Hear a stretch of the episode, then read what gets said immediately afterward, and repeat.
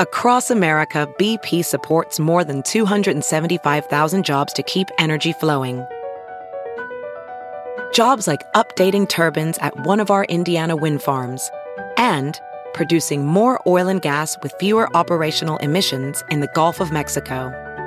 It's and, not or.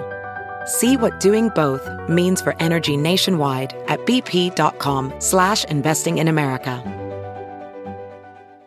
Have you heard you can listen to your favorite news podcasts ad-free? Good news. With Amazon Music, you have access to the largest catalog of ad-free top podcasts included with your Prime membership. To start listening, download the Amazon Music app for free or go to amazon.com slash ad-free news podcasts. That's amazon.com slash ad-free news podcasts to catch up on the latest episodes without the ads.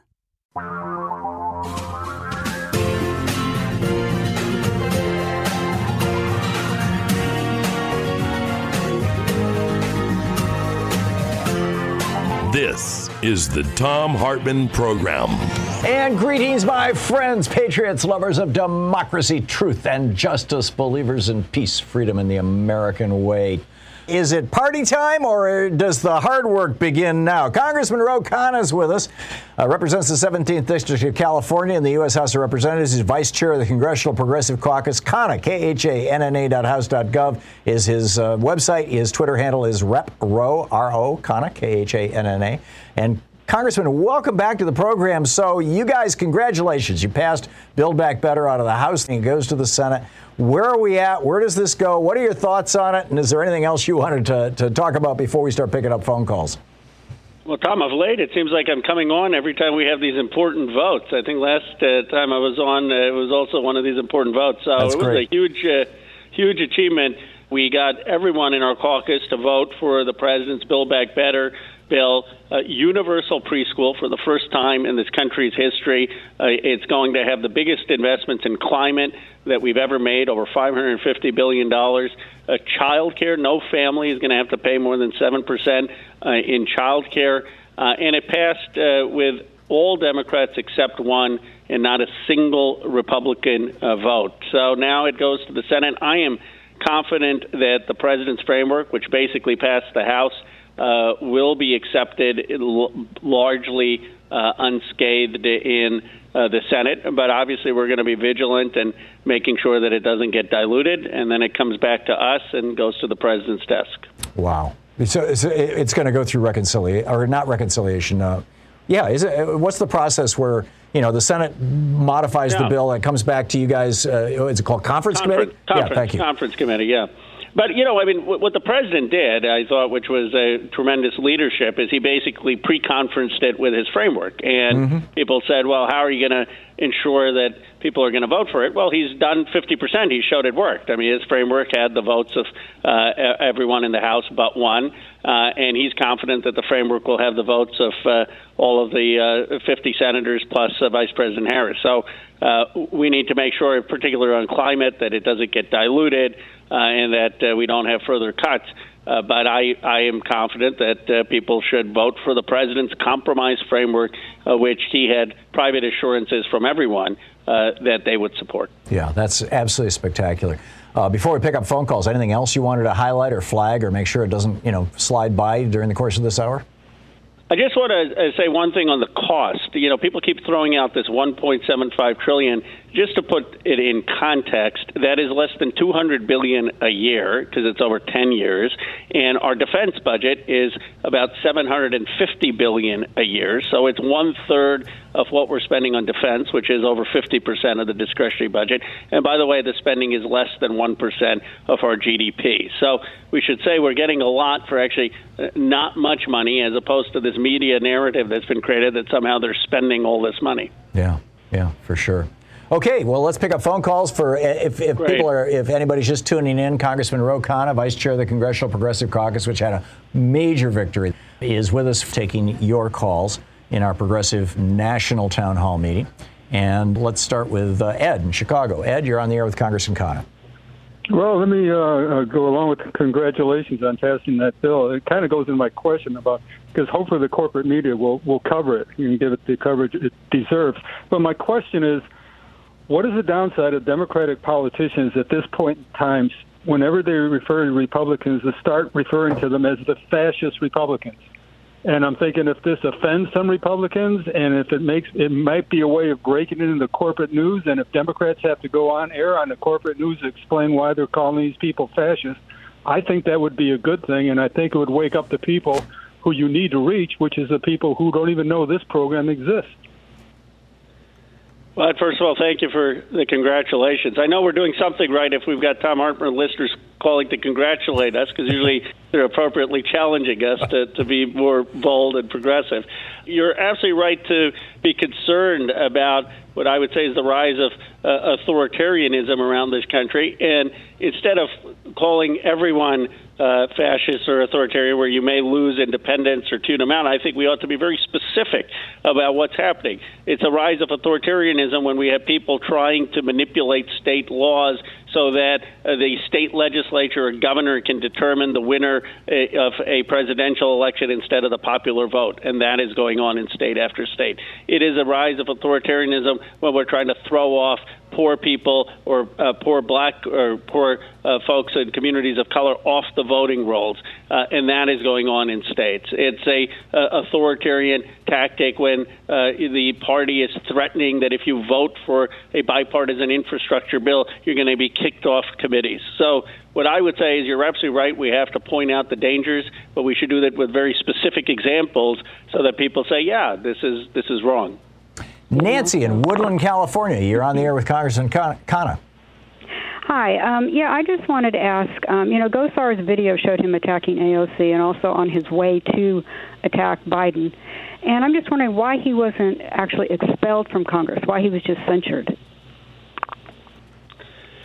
Well, uh, Nancy, it's a it's a good point. I mean, censor is a pretty uh, r- remarkable and, and extraordinary uh, force uh, of Congress, and the the reason is that what he did was basically glorifying violence, and uh, what he did was uh, something that has no to- should have no toleration in any uh, any workplace.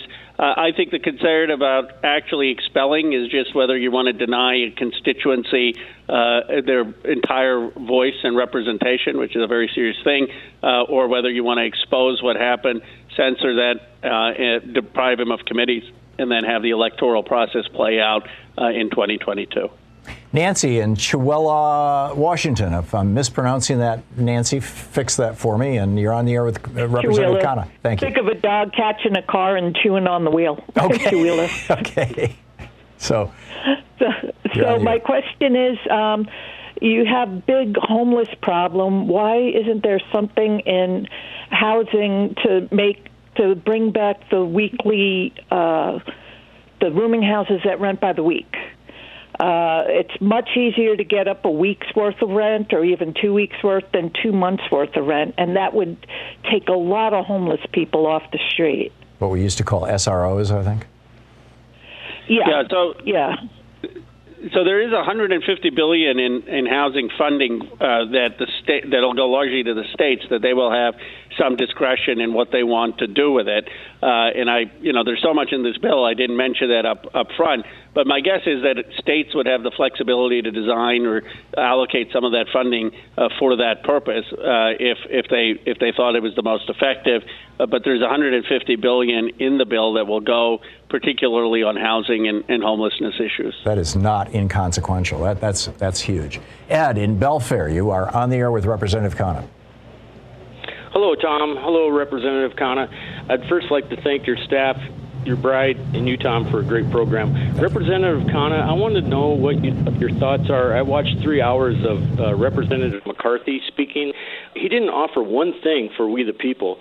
He just complained, complained. He, it's like he regurgitated over and over and over, trying to convince himself that he was, you know, trying to be honest or truthful. I just wanted to get your input on that. Thank you. And thank you, Representative Khanna, for all the great work you do.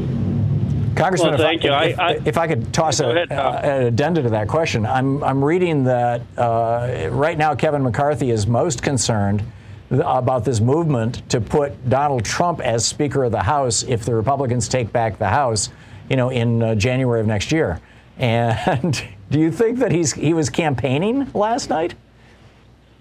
I do. I don't think he was speaking to the American public. I think he was speaking to the 200 or so members of his own caucus. Uh, the concern is that not just that whether Donald Trump would become Speaker of the House, uh, which Mark Meadows has publicly floated, uh, and others have publicly floated, uh, if if the Republicans were to win.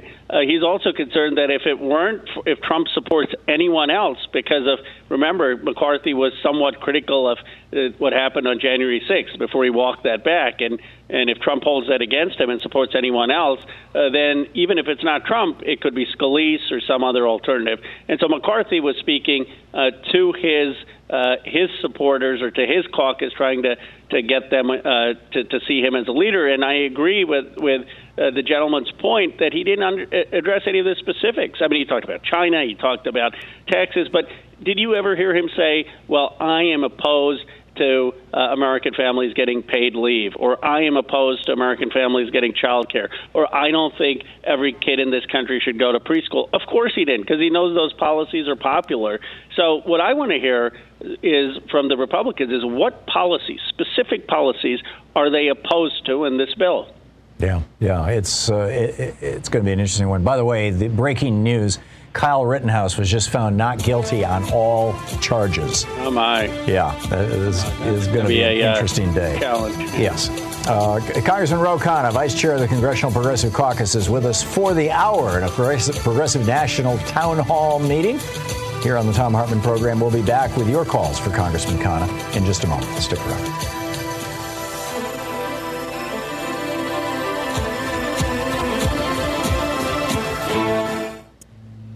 This is the Thom Hartmann Program. Representative Khanna's uh, Twitter handle is Rep Ro Khanna, K H A N N A. His website, Khanna, K H A N N A dot house dot gov.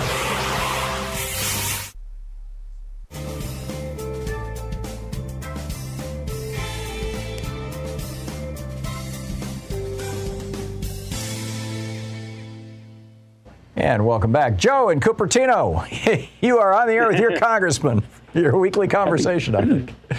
Happy Thanksgiving to you, Thom, and your staff, and enjoy the holiday while you can.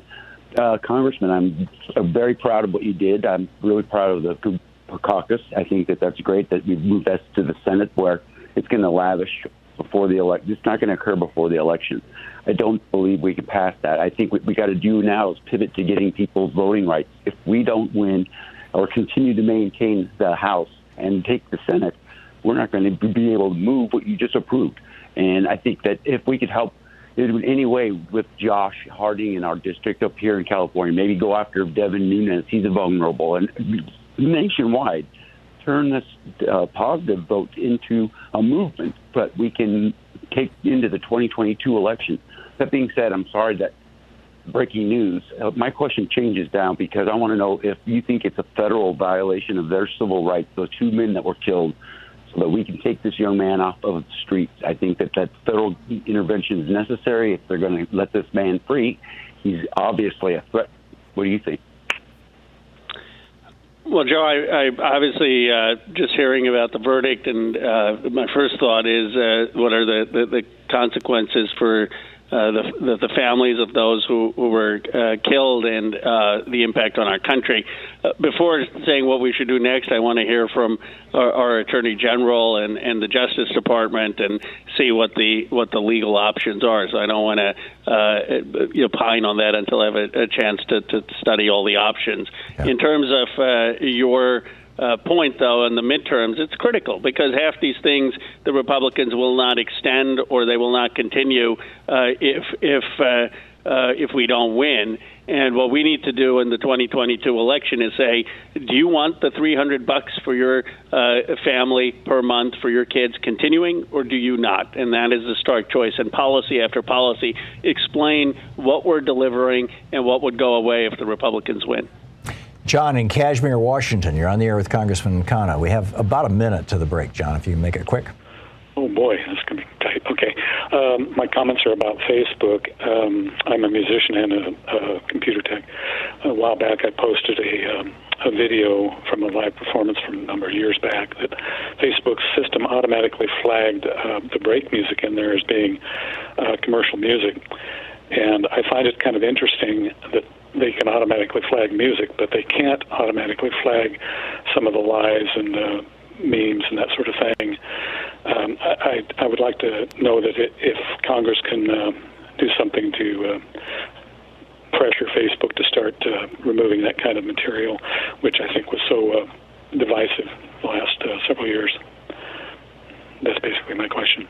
Thank you. John. I, I appreciate it, and I uh, uh agree with you that uh, Facebook can be doing a lot, uh, lot more. Let me give you two very quick examples. First of all, on Instagram, where they're basically uh, having a product that is causing depression, anxiety, and suicidal th- thoughts in teenagers, particularly teenager girl, teenage girls. I mean, that's just wrong under consumer uh, safety and consumer product laws, and they ought to uh, have a consequence for that. Uh, and then, in terms of the incitement of violence on their platforms, that is not protected speech, and that ought to come down. Amen.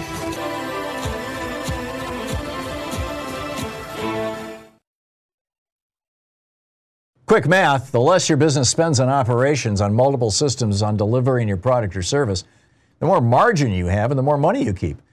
NetSuite is the number one cloud financial system, bringing accounting, financial management, inventory, HR into one platform and one source of truth. With NetSuite, you reduce IT costs because NetSuite lives in the cloud with no hardware required, accessible from anywhere. You cut the cost of maintaining multiple systems because you've got one unified business management suite. You improve efficiency by bringing all your major business processes into one platform, slashing manual tasks and errors. Over 37,000 companies have already made the move. So do the math. See how you'll profit with NetSuite. Now through April 15th, NetSuite is offering a one-of-a-kind flexible financing program. Just head over to netsuite.com slash Hartmann with two N's. netsuite.com slash Hartmann. That's netsuite.com slash Hartmann. Hey, it's Kaley Cuoco for Priceline. Ready to go to your happy place for a happy price? Well, why didn't you say so? Just download the Priceline app right now and save up to 60% on hotels. So, whether it's Cousin Kevin's Kazoo concert in Kansas City, go Kevin, or Becky's Bachelorette Bash in Bermuda, you never have to miss a trip ever again. So, download the Priceline app today. Your savings are waiting. Go to your happy place for a happy price. Go to your happy price, Priceline.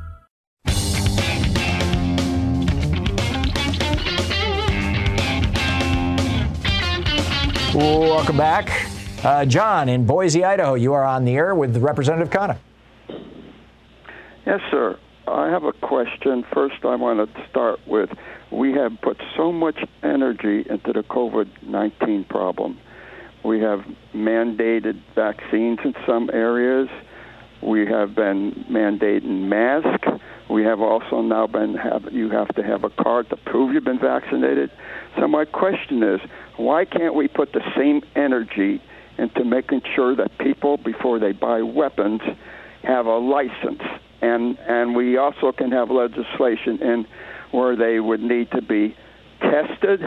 First of all, have maybe writing a, a written exam of why they want to carry, and number two, having a shooting proficiency test, being fingerprinted, and undergoing maybe at least six to maybe ten hours of training before they get the license because this week, this past week, children have been shot. People have been shot. This has been going on forever, and no legislations have been passed. No energy has been put into it like COVID 19. And I'm wondering why. Do you have an answer for that?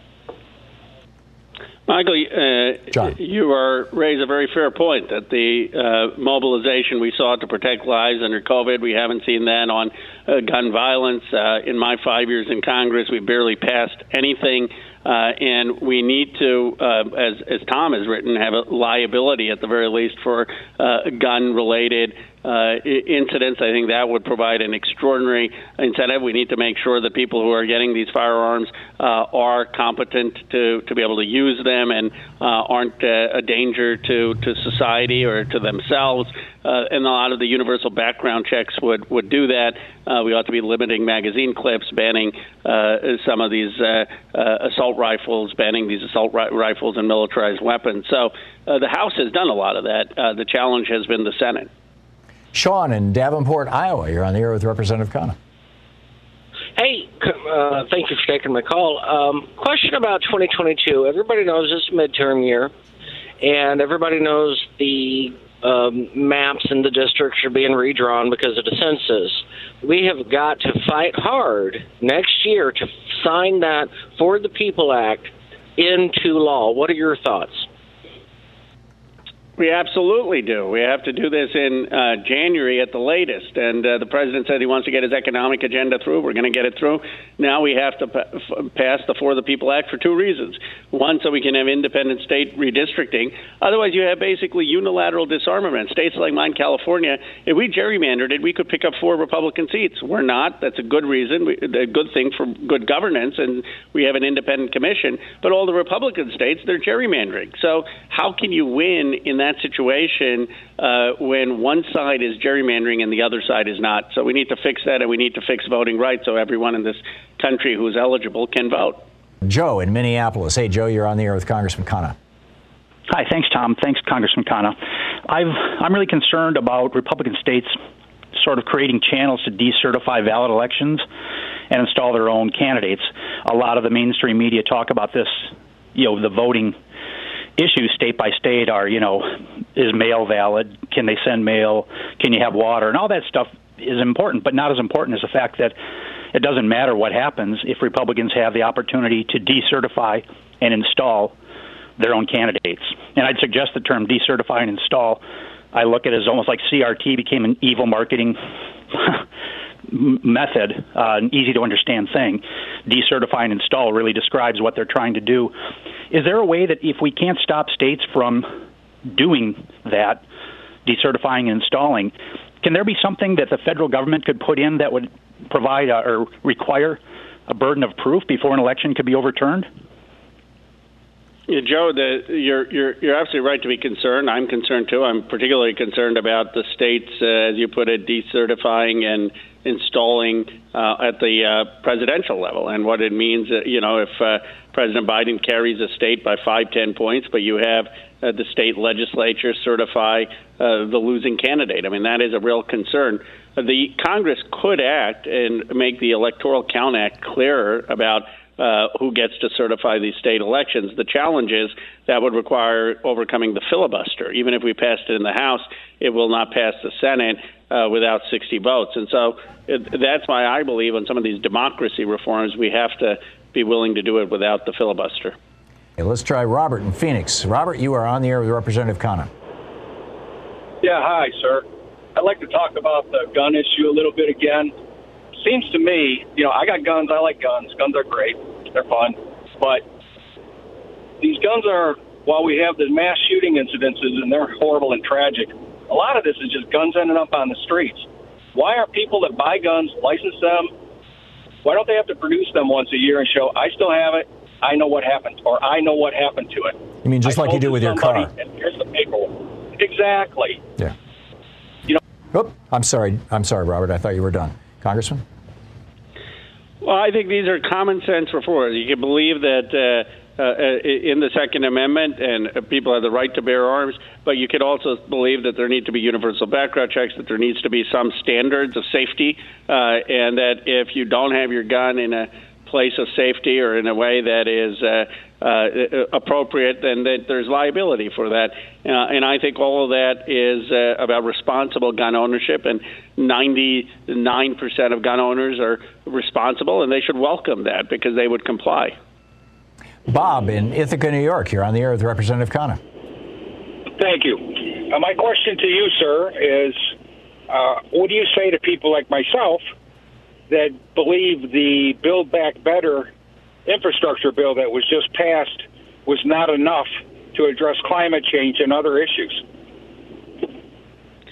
So, Bob, there are two bills. There was the infrastructure, bipartisan infrastructure bill, uh, but I assume you're talking about the bill we just passed today, Build Back Better, which had about 550 billion uh, for climate. And if you say it's not enough, I agree with you. I mean, it's not enough. Uh, it's going to require executive orders as well. It's going to require states.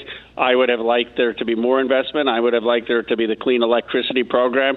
Uh, but this was uh, the best we could get uh, with the slim majorities, and it is the most significant step that the country has ever taken on climate. So I would say it's a, a strong first step, but you're right to caution uh, that uh, it's not time to celebrate. We, the, the work must continue. Paul in Chicago, you're on the air with Representative Khanna.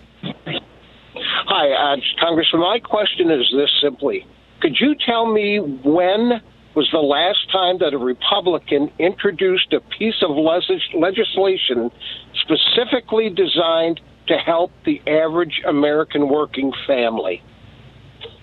When was the last time they did that?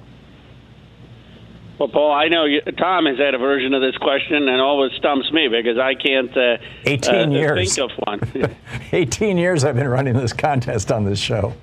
You know, so I uh, I can't think of one. I mean, they've got the rhetoric down, but when it comes to actually supporting something that's going to make the economic life of the working class or middle class better, uh, I I can't think of one off the top of my head. I mean, I I'm uh, open to your suggestions. Dan in Phoenix, Arizona, you're on the air with Representative Khanna. Yes, Representative Khanna.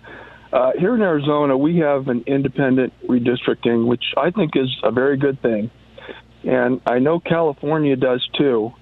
But could California somehow override theirs uh, so that they could kind of enter the, the gerrymandering battle like the Republicans are kind of going nuts on? Could they say, hey, we have we'll have two different uh, maps. Well, here's here's your your map. If uh, if they pass that gerrymandering federal law, and here's the map with the independent redistricting law, and, and you know, go accordingly. I hear your frustration because it's unilateral disarmament. I mean, in California, we could win probably four to five Repub- uh, Demo- uh, uh, Republican seats if we gerrymandered, uh, and instead we may end up losing a seat because uh, California is losing a seat, and that is likely to be a Democratic seat. The the challenge is in our state, the people voted for it, so you know the legislature, politicians can't do anything. We can't override the the people's will. Uh, but you really are pointing to a structural problem where the states that are blue basically all voted for, many of them voted for good governance, and the Republican states are gerrymandering. And the fix to that is a federal law requiring independent commissions. And that's that's in uh, uh, at least the For the People Act, is it not? That's in the For the People Act. That the in, the independent commissions and the Voting Rights Act are the two most important things we can do for our democracy, and if you care about 2022. Amen. We'll be right back with more of your calls for Congressman Ro Khanna.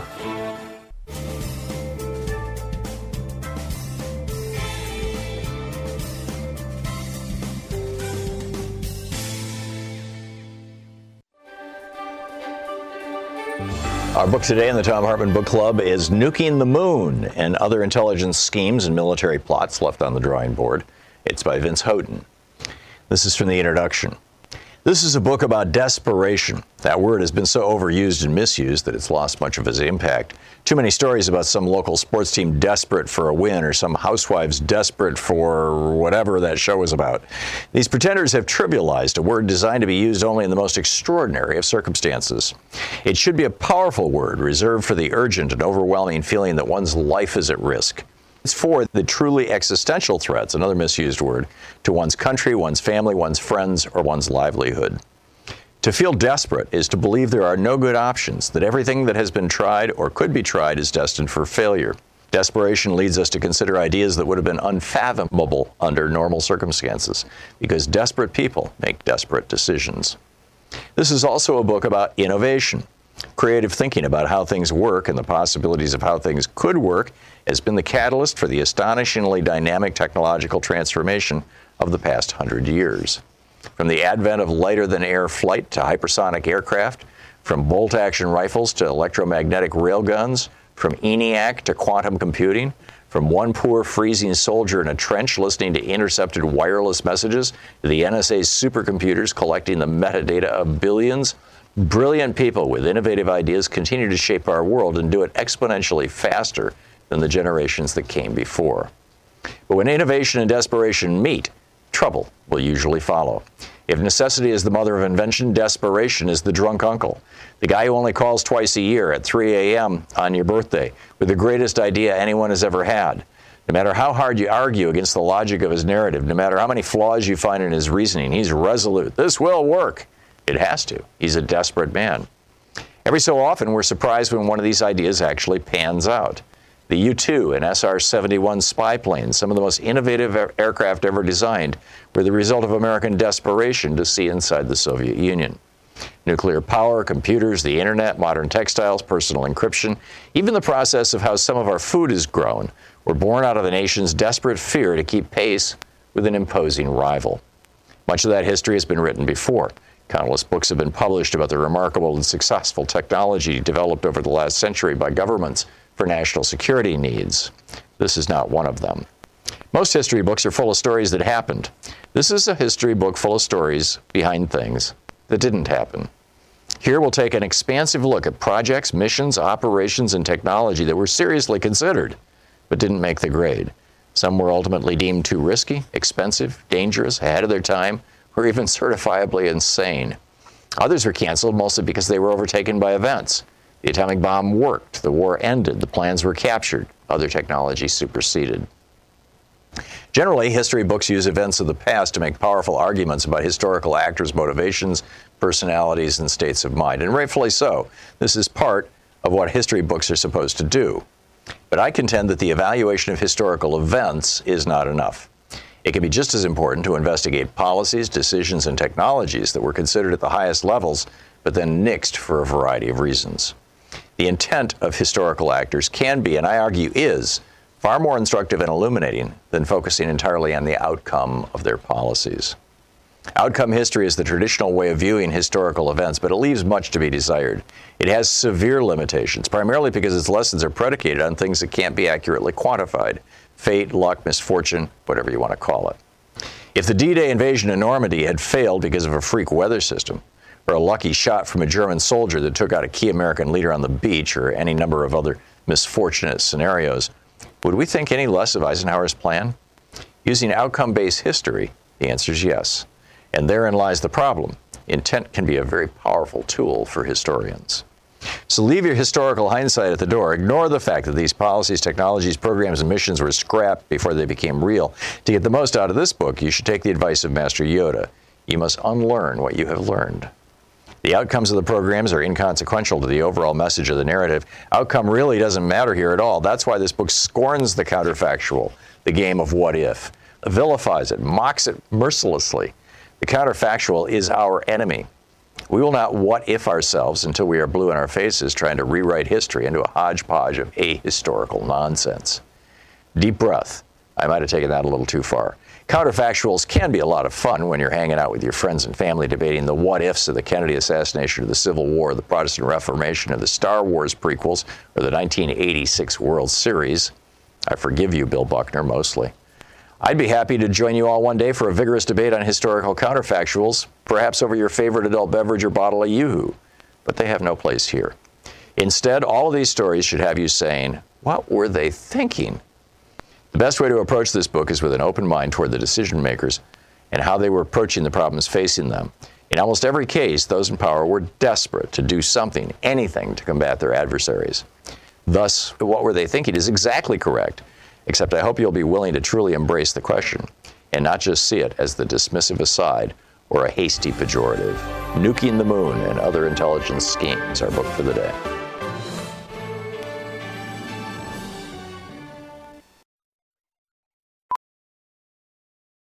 Welding instructor Alex DeClaire knows VR training platforms like Forge FX help students master their skills. There's a big learning curve with welding. Virtual reality simulates that exact muscle memory that they need. Learn more at meta.com slash metaverse impact.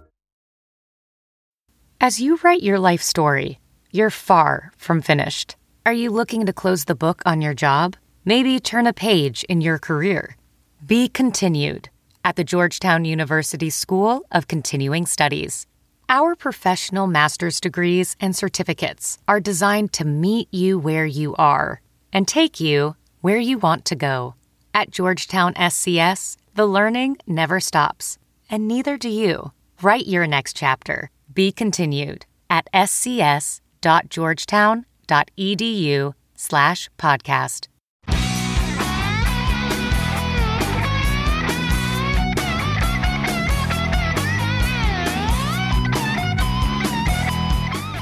And welcome back. Gary in Santa Rosa, California. Hey, Gary, you're on the air with Congressman Khanna. Good morning, sir. Thank you for taking my call. Budget question. At a time, well, first of all, go Niners. Now, budget question. at a time, at a time when we cannot get Medicare for all, we cannot uh, relieve student loan debt. What exactly is Space Force? What is the mission? Who are their designated foes, real or imaginary? And how much is this costing me? So, Space Force? Question mark. Well, I, I agree with you more broadly on the bloated defense budget, which at 750 billion is more than it was at the height of the Cold War under President Reagan. You know, Space Force, they say, is to compete with China, but it's unclear the specificity of all of that. And we still have a fund for overseas wars. So it's important to realize $750 billion for defense and less than $200 billion is the Build Back Better plan per year. And we ought to be investing more in improving people's lives instead of uh, the bloated defense budget at a time we're pulling out of overseas wars. Philip in Seattle, you're on the air with Representative Khanna. Hey, thank you, Thom, for all you do. And Congressman, I have an idea, and I don't know if it would work or not, but for the uh, Build Back Better bill that just passed, the two of them, if we were to post a billboard in the major red states and in the cities that would show who voted for it and who didn't in reference to the Democratic uh, Congress people that voted for it, and to make sure that the Republicans can't pretend like they voted for this bill after the fact. I think it's a good idea, and I think simple messaging on billboards about what's in the bill. Here's what you're going to get, and it'd be great if every Democrat could find three things, and we could all be saying the same thing. I mean, I know that that's uh, not our strength as a Democratic Party, but, but we've done so many good things here. But I think picking two or three things and repeating it so that it it, it sticks is critical. Jeff in Portland, you are on the air with Representative Khanna. Hey, good day, Thom and, and Rep. Khanna. Thank you both for all you do. Um, you know, Common Dreams had a good piece talking uh, titled "New Report on Grocery Cartels de- Details Exploitive Retailer Monopolies," and that was from this Monday. And it, it's uh, you know a timely piece because you know we're approaching Thanksgiving and rising food prices are in the news. Besides calling for the breaking up of monopolies in our food system, it, also calls for a need for more grocery co-ops. So my question, Congressman Khanna, A, would you please look into this report and see what can, you can do legislatively to address some of the issues raised?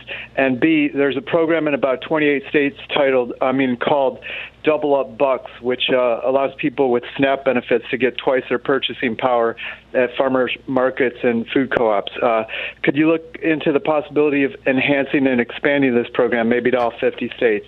Thank you both for all your efforts. Thank you, Congressman Khanna. Thanks, Jeff. Jeff, those are great suggestions. Uh, I wasn't familiar with this doubling up program for the farmers market. I will look into that and see if we can support that more, especially at this time where we've seen uh, inflation of food prices. Uh, and we'll look into the uh, uh, price gouging as well and the monopolization of the that, that industry. Representative Ro Khanna, Vice Chair of the Congressional Progressive Caucus, representing the 17th District of California in the U.S. House of Representatives. Khanna.house.gov. You can tweet him at RepRoKhanna. AJ in Eureka, California. You are on the air with Congressman Khanna. Good morning, and thank you guys for everything you're doing here. And I have a question about another thing that's going on in the Congress right now, which is to undo some of the changes that the previous administration did to the National Environmental Policy Act and the EIS process that, as you know, governs a lot of stuff like offshore oil and wind power and all the stuff that's going on now that requires that kind of analysis. And I don't know what committee is doing it, but I know that the comments are due by the 22nd, and uh, I've been involved in the process for a while. I'd like to know who's doing what. What's the what's the what's the latest on that? Can you provide info? Hi, Thom. I, for some reason, the first part of the question got cut off. Oh, he was uh, talking about the National Environmental Policy Review or Act. NEPA? Okay, I think this is a uh, the review of uh, the president looking at how the impacts are on the on communities of color and, and, and vulnerable communities. I don't know if that's what he's referring to, but if that's what he is referring to, the oversight committee is committed to making sure that we are having the mitigation of climate impact on communities of color. And my committee on environment will be leading a number of hearings on what the impact is on the most vulnerable communities. Brilliant. Lance in Columbus, Ohio, you're on the air with Congressman Khanna. Hi, Thom. Hi, gentlemen. Senator, um, the, it seems like the Democrats are having a messaging problem. And the two examples I've noticed on the evening news, uh, they're showing commercials saying that the government, if it gets involved in prescription medicine, they're showing an older lady, maybe in her 50s, 60s, and she's putting down saying the government it'll be terrible and how it affects them. And the other uh, commercial they're showing is how the, if the government gets involved in the tech industry, it's going to stifle that business. And I don't see any pushback or not a lot of pushback on TV. Do you do you have any information on that?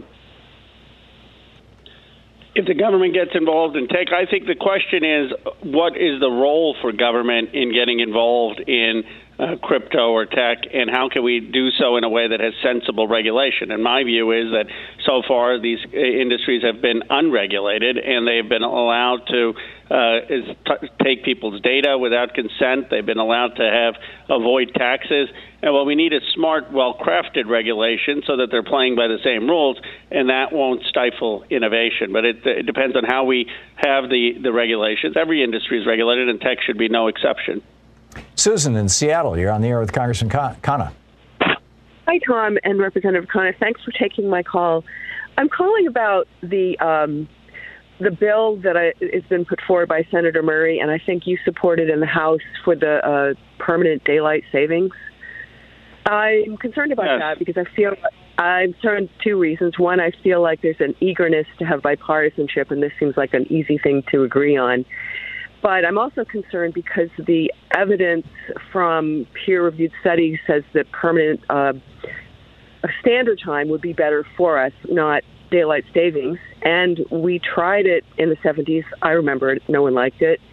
And then they just did it in Russia, and people were pretty miserable and ill with it. So they abandoned it. So I don't understand, one, why this is happening. But I mean, it is if it is going forward, I would like to ask that you have studies, have some uh, what not studies, but whatever you call the hearings, where you would um, bring in some experts who would testify on the advantage to health of permanent uh, standard time over daylight savings time, which is a social construct, and they think would cause uh, like a, a endless kind of jet lag, which we could never get out of. Thank you, Susan. Susan, I agree with you, and this is why we've brought the bill. And I agree with you on having hearings and listening to the experts and, and having the science and medical opinion determine this and not some industry uh, consideration. So my hope is that we can have hearings next year. And, and as a resident of the northern latitudes here, let me put in my vote for permanent standard time as opposed to permanent daylight time. Otherwise, we would, you know, we'd be getting up in the dark and going to work in the dark. And any, anyhow, we have 40 seconds left, Congressman. It's really not enough time to put a questioner on. Anything you want to point us to as the in the coming weeks? Well, I would just say if we take a view of what we've accomplished before this Thanksgiving. I mean, the president has had the American Rescue Plan, $2 trillion of aid with direct checks to, to working class, middle class families, reducing child poverty in a dramatic way. We've passed a bipartisan infrastructure bill of rural broadband, of investments in uh, getting rid of lead pipes, of massive investments in, in public transport. And now we're going to have universal child care, universal preschool, and massive investments in climate. So uh, I do think uh, the progressives uh, have had uh, quite an impact on policy, and this president has done quite a good job. You guys have delivered. You have so delivered. I, I tip my hat to you. Let's hope we can get it through the Senate. Thank you, Congressman. Thank you, Thom. Happy Thanksgiving. Thank you. Back at you, and, and, and our best to your family. We'll be back with more of the news of the day and your calls right after this. Kyle Rittenhouse not guilty on all charges. Ouch. One other thing I wanted to just bring up, and I'll do it uh, relatively quickly here, given everything that's going on, and I know that you know a lot of us, a lot of folks would like to just come on and talk about the news of the day. Um, but I had uh, teased it, as it were. You know, I mentioned it at the beginning of the show. Uh, that uh, you know, I think that we've figured out now what Joe Manchin might have gotten in exchange for uh, supporting, assuming that this happens, certainly supporting the the BIF, the bi, the so-called bipartisan infrastructure uh, uh, framework, but also the uh, the Build Back Better bill.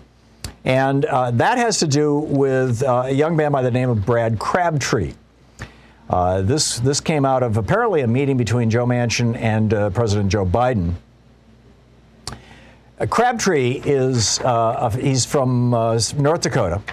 He started the Great Plains Institute back in 2002 to on on behalf of the big oil companies push and the and in his state coal big big coal lignite coal uh, to push the idea that uh, the government needs to be subsidizing these companies in developing carbon capture and storage technology to, to, to take carbon out of the air. Now, just you know, for the record, uh, with the ex- with the single exception of this plant that's operating in Iceland that's running off volcanic power, nowhere on Earth has carbon capture and storage been demonstrated to work because it requires so much energy to pull the carbon out of the out of the atmosphere and store it that you have to use more energy producing more carbon to get it than you get if you if you understand what I'm saying.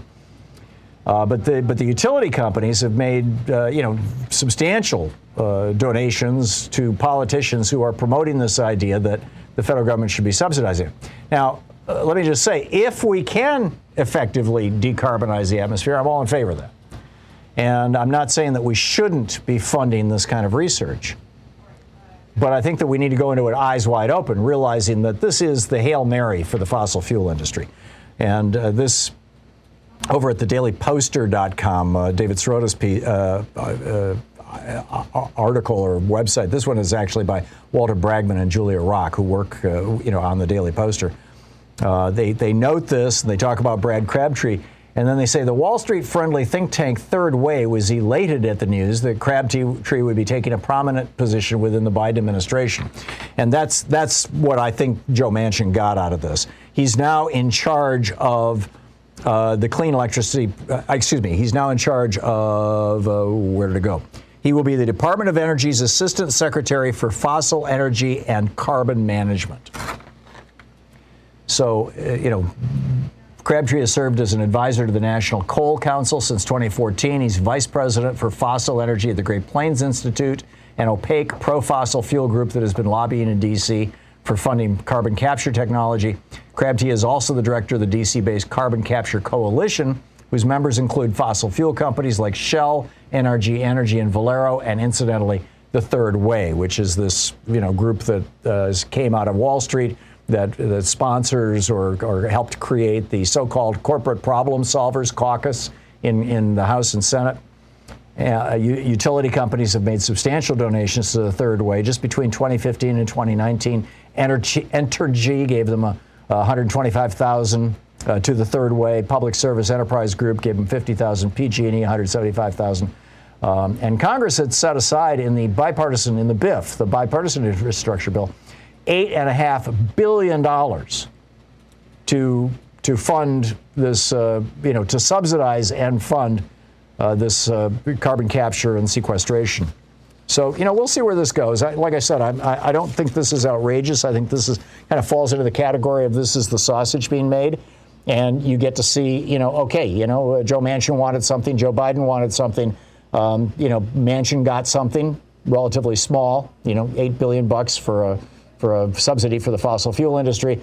Uh, Joe, Manch- Joe uh, Biden, President Biden gets something really big. Um, you know, the, his you know, Manchin's vote on this thing, on the on the so-called BIF. We'll see how it shakes out.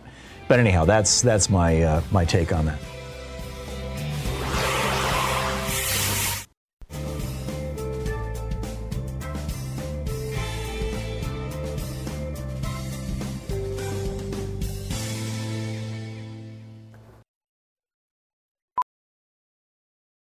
VR training platforms, like the one developed by Fundamental VR and Orbis International, are helping surgeons train over and over before operating on real patients. As you practice each skill, the muscle memory starts to develop. Learn more at meta.com slash metaverse impact.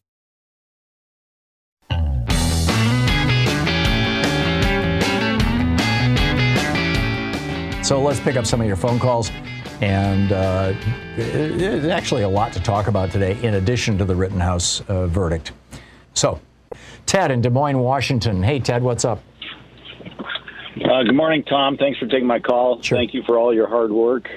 I want to talk about the time zone and and everybody this big desire or big push to change the, the time zone now, and it's I just just cringe. It just Your, your phone is breaking up, Ted. All right, so there, there's three options. One is to keep things as they are, right?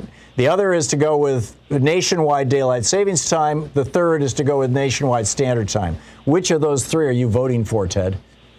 it should be standard time. I agree. People don't understand. That's what the whole point. That's standard. Yeah, Ted, I'm sorry, your phone is just breaking up terribly. We, uh, it doesn't, you know, but good to get your vote, vote there. Val in Fresno, California. Hey, Val, what's up? Love your show, Thom, and uh, pleasure to talk to you. I just wanted to mention, like, I feel like is this a new norm now in the U.S.? You could defend yourself, you get attacked, you could kill somebody, and and that's acceptable form of self-defense. I have a problem with that, and um, I understand Kyle Rittenhouse is kind of attacked in some of these cases, but still, like, I just I couldn't do it, and I just hopefully he, um, you know, he doesn't go in that direction. He changes directions and maybe I think he's a very, very badly damaged uh, sociopath. it's, that's Oh. that's my take Yeah, on it. I'm- mean, somebody who goes to a riot with an AR-15 and then kills, Right. two, tries to kill three people, succeeds in killing two of them. That's not a normal person. That's correct. Yes, maybe I should not hold my breath on him doing anything, speak out against gun violence or anything. He's no. probably happy, but it's like No, and, and he's raised over half a million bucks from right wingers who support him and love him. I know I can't believe there's people cheering for this. This is crazy. So I just wanted to hear what you're saying. What if we have to defend ourselves with guns? But it's three people I know. It's okay. Oh yeah, it's good. If somebody tried to attack me, I would have shot him like Zimmerman did. Yeah. No, it's yeah, you, you know, and self-defense has been used as a defense in killing people for a long, long time, Val. I agree with you in disagreeing with this verdict, but uh, you know, you're not going to do away with that.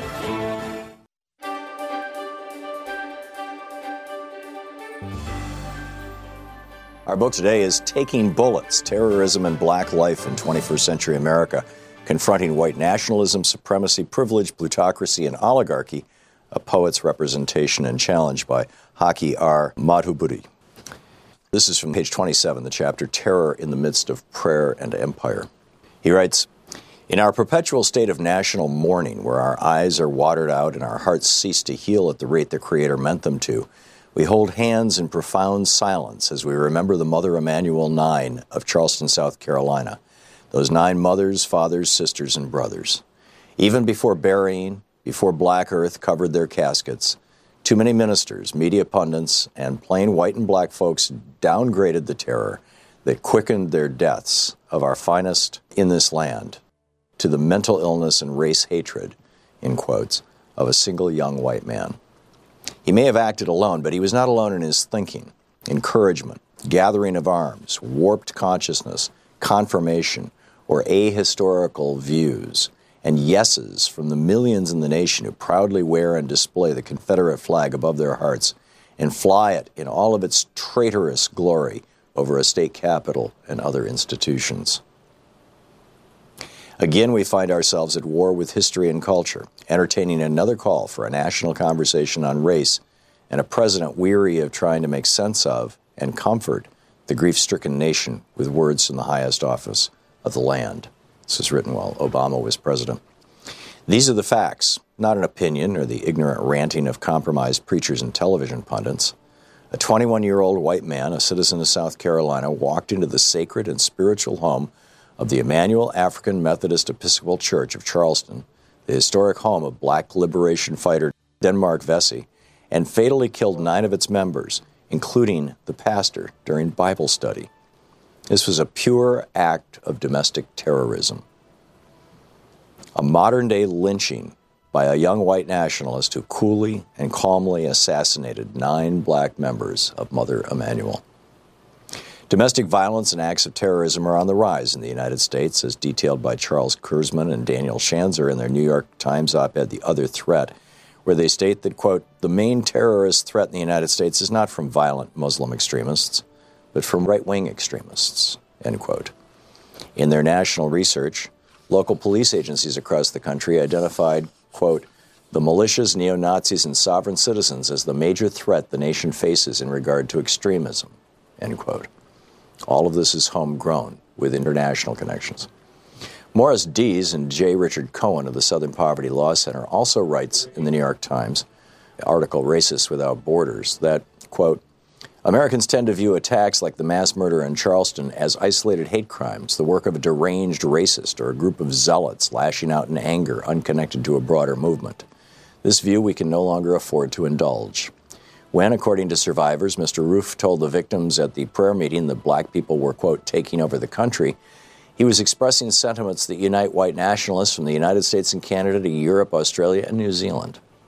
Unlike those of the civil rights era, whose main goal was to maintain Jim Crow in the American South, today's white supremacists don't see borders. They see a white tribe under attack by people of color across the globe. The end of white rule in Rhodesia, now Zimbabwe, and South Africa, they believe, foreshadowed an apocalyptic future for all white people, a white genocide that must be stopped before it's too late. End of quote. The internationalization of terrorism is not a foreign theory in today's social media world.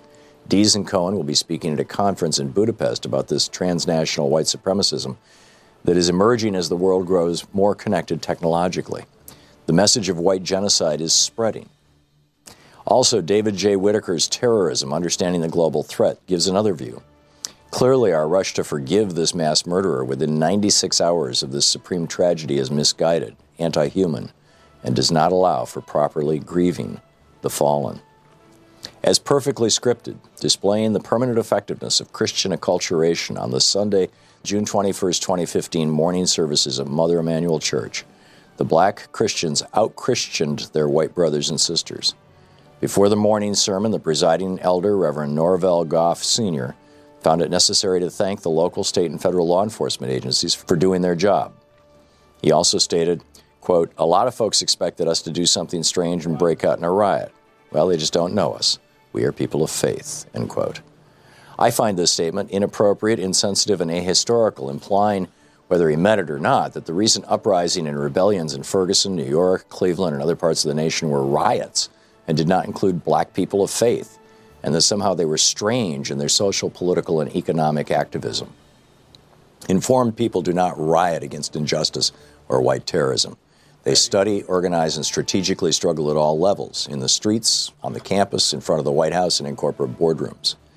Dylann Roof stated his intentions were to start a race war and informed black leadership understands that we cannot pray this away or appeal to any law enforcement agency that all across the country, including Charleston, has been seriously compromised.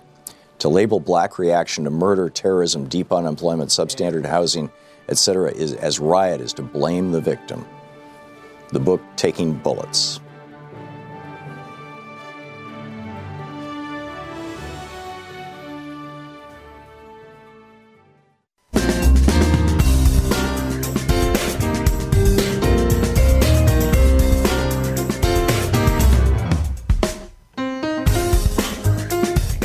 Donna in Round Mountain, California. Hey, Donna, what's on your mind today?